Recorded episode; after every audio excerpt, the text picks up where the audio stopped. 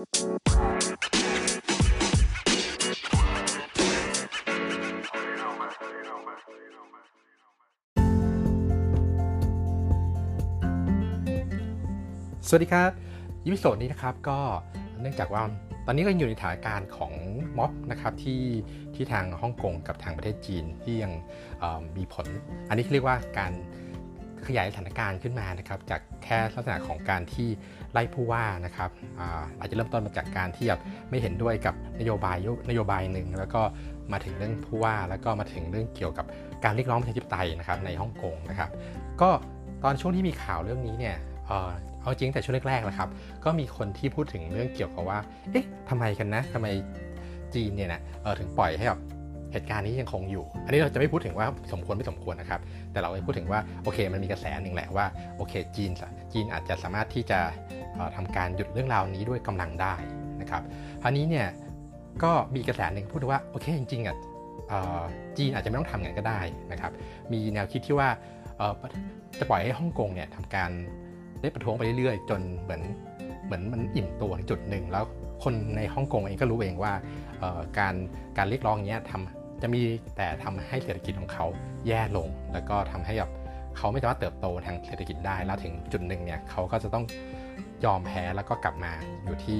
ประเทศจีนนะครับมาอยู่กับจีนเหมือนปกตินะครับซึ่งอันนี้ก็เป็นทฤษฎีหนึ่งนะครับแต่อันนี้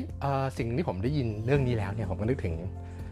สมการสมการหนึ่งนะครับเขาเรียกว่าสมการของลอตเก้าวอเทอร่านะครับมันเป็นสมการพูดถึงเรื่องเกี่ยวกับผู้ล่ากับผู้ถูกล่าอันนี้เดี๋ยวผมจะเล่าให้ฟังว่ามันต่างมันมันผมอยู่ๆผมนึกขึ้นมาได้ยังไงนะครับก็เลยต้องอธิบายก่อนว่าไอ้สมการลอตเก้าโอเทล่าที่ว่าเนี่ยมันมันเกี่ยวพันยังไงมันเป็นสมการที่พูดถึงเรื่องเกี่ยวกับสภาพแวดล้อมสภาพแวดล้อมหนึ่งนะครับที่มีผู้ล่ากับผู้ถูกล่าสมมติว่ามีสัตว์ตัวหนึ่งสัตว์เรียกว่าสายพันธุ์หนึ่งนะครับที่เขาเป็นผู้ถูกล่านะครับก็มีการเพิ่มจำนวนเพิ่มขึ้นอาจจะเกิดมาจากการที่เขาเป็นฤดูวางไข่นะครับแล้วก็ไข่แล้วก็ไข่ฟักออกมามีลูกหลานยุคใหม่ออกมานะครับก็ทำให้มีประชากรเพิ่มมากขึ้นในพื้นที่บริเวณนั้นนะครับคราวนี้เนี่ยในตัวผู้ล่านะครับที่อยู่ในพื้นที่นั้นเนี่ยเนื่องจากว่าโอเคมีสัตว์ที่เป็นผู้ถูกล่าเนี่ยเพิ่มมากขึ้นเยอะๆเยอะๆเยอะจนสมการที่พูดถึงว่ามันเยอะจนอาจจะทำให้สภาพแวดล้อมมันถูกเปลี่ยนแปลงไปนะครับแต่อันเนี้ยมันถูกมันถูกลิมิตแล้วก็ถูกจำกัดทำให้สมดุลได้ด้วยผู้ล่าซึ่งผู้ล่าก็จะทำการกินพวกสัตว์เหล่านี้ครับ เอ่อ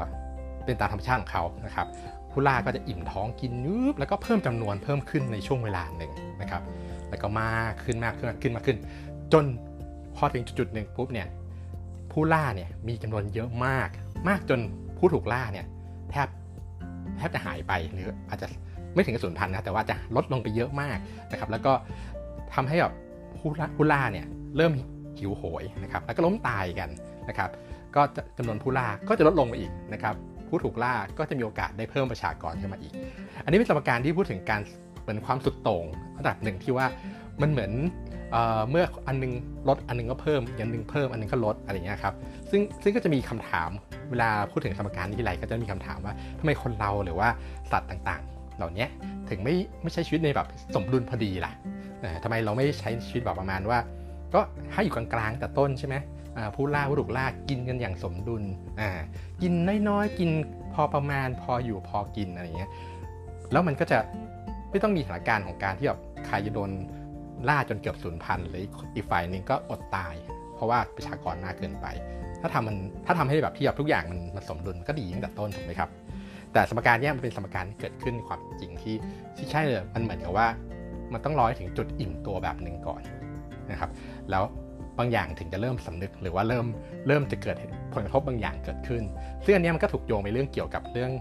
แนวคิดนะครับเรื่องการใช้ชีวิตหรือว่าสถานการณ์แม้แต่เรื่องของม็อบในฮ่องกงอันเนี้ยถ้าเป็นเรื่องการใช้ชีวิตเนี่ยก็จะพูดถึงว่าทำไมนะคนเรานะจะต้องแบบรอให้เกิดเหตุการณ์ที่มันไม่คาดฝันก่อนแล้วถึงจะถึงถึงจะเริ่มสำนึกได้นะครับว่าเราไม่ควรจะทำแบบนี้นะครับมันเหมือนอารมณ์ถ้าเมืองไทยก็จะมีคำศัพท์ที่ว่าไม่เห็นลงศพไม่หลั่งน้ำตาอันนี้ไม่ใช่จะไม่ของไทยแค่เดียวอาจจะเป็นของของจีนนะครับซึ่งซึ่งคนไทยก็มันนิยมพูดเป็นสำนวนแบบนี้นะครับก็ก็ต้องให้ถึงเหตุการณ์เหตุการณ์หนึ่งก่อนถึงจะสำนึกถึงจะเริ่มแบบรู้ว่าไม่ควรจะทำอย่างนี้ แล้วก็บางทีก็บางคนก็ในสายของที่มองโลกในแง่ดีหน่อยนะครับหรือว่ามองว่ามันเป็นวิถีของธรรมชาตินั่นแหละที่มันเป็นเส้นทางการเรียนรู้ชีวิตนะครับเราเดินทางมาถึงจุดๆหนึ่งที่เราเข้าใจอะไรบางอย่างในชีวิตแล้วเราก็โอเครับรู้ว่าสิ่งนี้มันสุดโต่งเกินไปแล้วเราก็กลับมาสู่จุดที่สมดุลมากขึ้นนะครับลดมันลดลงนิดนึงแล้วก็เราจะเริ่มรู้ว่ามันน้อยไปไหมแล้วก็ขึ้นมาอีกนิดนึงให้มันอยู่ในจุดสมดุลของชีวิตอันนี้ก็คือลักษณะของการใช้ชีวิตนะครับหรือในเหตุการณ์ของม็อบเนี่ยก็คือใช่เลยก็คือรอให้สถานการณ์ในในฮ่องกงบานปลายไปจน